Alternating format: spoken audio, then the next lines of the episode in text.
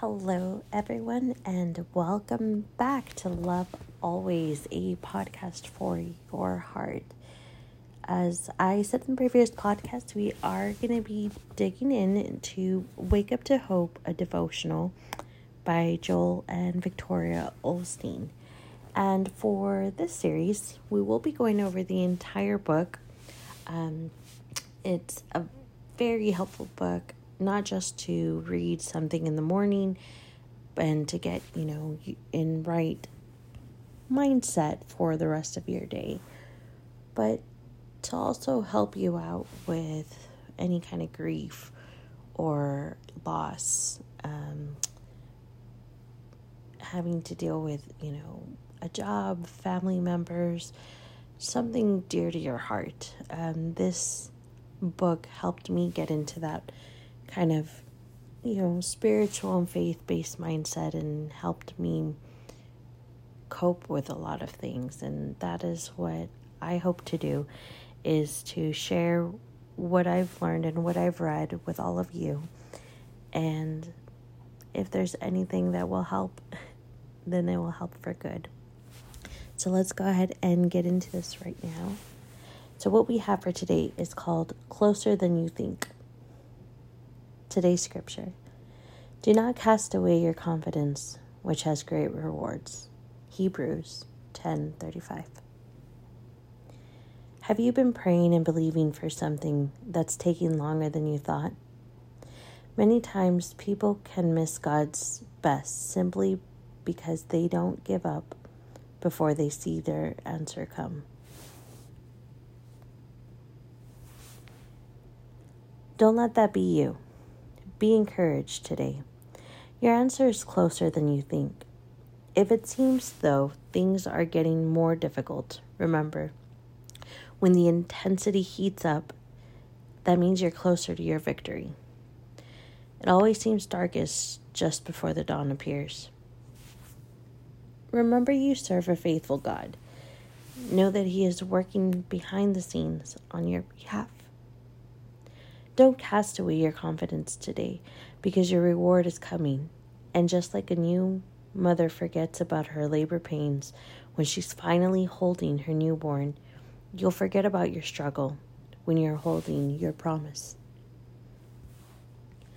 While you are waiting, keep an attitude of faith and expectancy.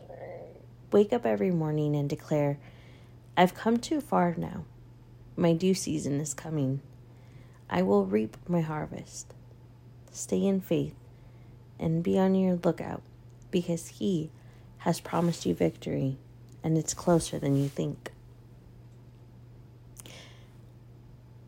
while reading this, I, the line that just stuck out to me is where it says, and just like a new mother forgets about her labor pain, which, as women, we all know cramps, um, labor pain, things of that sort, that is no joke. It's intense.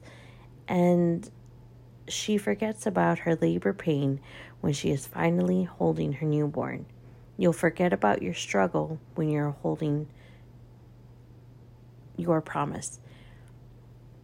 That's very, very intense line. Mean, what is it that you're wishing for, that you're hoping for? What what is in your heart that God put in there that is so intense that you're going through this immense amount of struggle, pain, um, agony, just so that you can get to this promise, just so you could get to the land of milk and honey. What is it that you are going through that is taking this? You know, it, it's taking everything that you have in you to just get to that point. But once you do, you'll forget about what the struggle you went to through and it would be so much more worth it. A prayer for today. Father in heaven, thank you that you are my faithful God and I can depend on you. Today I stand believing that you are working behind the scenes on my behalf. My faith and trust are in you alone. I declare that my due season is coming and I will reap a harvest. I'm looking for your goodness and expecting the victory. Give me your strength to stand alone and strong until I see your promises fulfilled in my life. In Jesus' name, amen. A lot of us think, and we go through life thinking that words don't hurt. You know, sticks and stones may break my bones, but your words will never hurt. Right? We've all heard that saying ever since we were kids. And I'm pretty sure some of, them, of us have probably said that to a couple of other kids too. But our tongue is mightier than the pen. And what we say, what comes out of our mouth, whether it's about our own self or about someone else, we want to speak light and faith and joy into other people and about ourselves as well. When we look in the mirror, and I'm going to go into, you know, the body shaming, we don't want to look at ourselves and say, you know what, I wish I was thinner. I wish I was, you know, a little bit more darker. I wish I was lighter. I wish, you know, I had blonde hair. I wish I had black hair. I wish it was short, long, full. You know, I wish my eyebrows were a little bit thicker. We say these things, you know, because it's what the beauty tells us that, you know, you have to look a certain way, your hips have to be like this, and, you know, your breasts have to be voluptuous and everything. But that's not it. That's not how we were made. We were made in the image of our Father. Our whole body image of what the beauty industry has us thinking now is totally skewed into just promoting more products. And so when we talk about ourselves or we talk about other people, we tend to, at times, and I will say I'm very guilty of this as well, I'll, I'll kind of talk down on the gifts that I have personally, right? Like, no, I don't think I'm that good enough for this, or I don't think that, you know, me doing this new adventure is just going to pan out. Or, you know, look at that person. They're doing so awesome. They're so amazing. Like, if only I was like that. Well, no, because even though we're giving someone else a compliment, we're still putting down ourselves in the, same sentence. And because we're doing that, our tongue is projecting and manifesting, if you will, this idea and this notion of, oh, this is our glass ceiling. We can't go above this. I can see beyond it, but I can only dream. I can only wish to attain it. But no. You know, we we shouldn't just hold it into ourselves and think that you know, this is something that we cannot get to, or this is something we need to change about ourselves, or this is something that will never happen to us. You know, if you're looking to start a business, and I'm always looking at, you know, different ventures and different ideas and stuff, and I have a million and one ideas. And when I talk to people about it, um, they'll tell me, you know, focus on one thing stay on one thing. You know, why are you going all over the place thinking, you know, I need to do this and I need to do that, right? But it's because I know I can do it. And I know you can do it as well. You can do anything that honestly you set your mind to. It's very cliche, but it's very true. If you have the passion in your heart and God is telling you, this is what I want you to do. Whether it's going to succeed for a season or it's going to be your entire life's work, this is what I want you to do because there's either a lesson to be learned or it's going to take you into your promised land. Your wake up thought You may have had some setbacks, but this is a new day. Your breakthrough is on the way. God is breathing new life into you.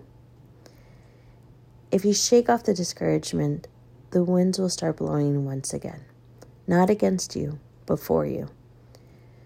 When you get in agreement with God, He will cause things to shift in your favor and bring your reward. That is the key word when you get in agreement with God. Well, Ash, how do you get in agreement with God? You know, is it something you just say, God, I want to be in agreement with you? And the answer is yes, it is. When I first went through this book, I was in a very dark place um, mentally and everything. I knew what I needed to do. I knew I needed to become a more faithful person, but also faithful to myself. To love myself, love my body, love who I am, and love those around me, right? And I knew that I can see, okay, well, I am in agreement with God. But now that I look back at it and deep down, I really was not in an agreement with God. I was still fighting this notion of I can control the world. I can control the situations around me. I can control everything. And that's what I was set out to do. Because for so long I felt like I wasn't in control. I felt as though things were just happening, you know, one after the other over and over. And I could not get past that point of why do these things keep happening? Right? Why is I take two steps forward and I'm knocked on my feet, off my feet, you know, four steps back? Something like that. And it's just, I felt as though I needed to be in control of everything so that I was never knocked off again. But the more I held on, the more it got harder and the struggle was there and I couldn't push forward until I started to let go and surrender. And I remember thinking back then, how do you surrender? How do you just say, you know, I'm done? I don't want to hold on anymore. It is not my plan. It is your plan. And what have I've learned is you just breathe and you think about everything. You think about what you want in life.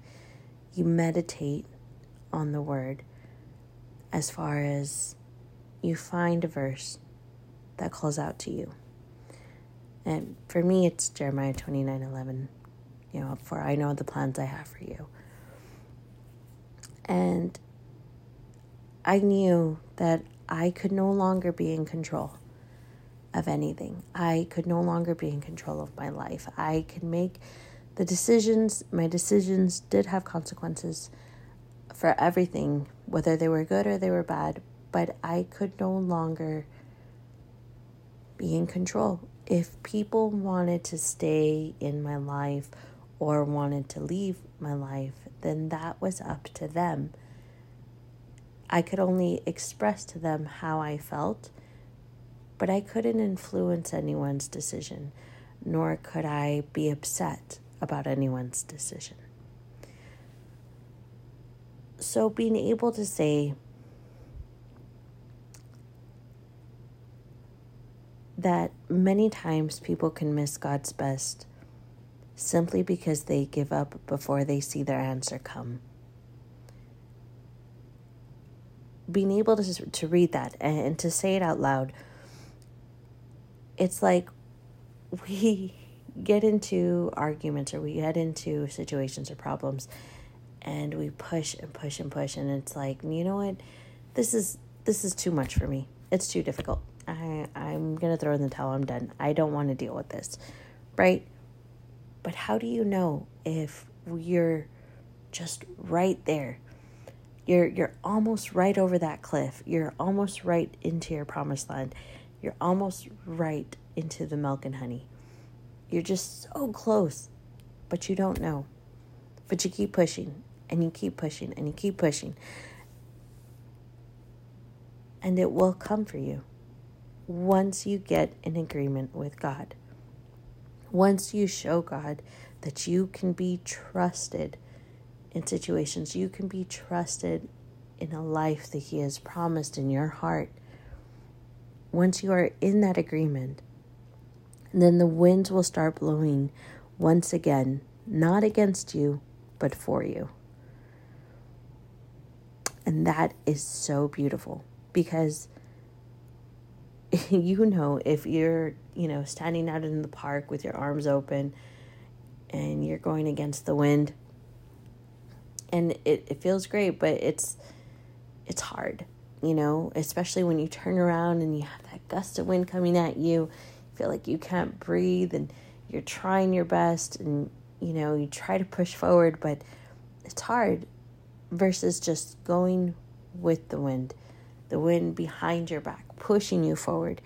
You will be able to accomplish more in less time with God than you would on your own. And when you get in agreement with God, He will cause things to shift in your favor and bring your reward.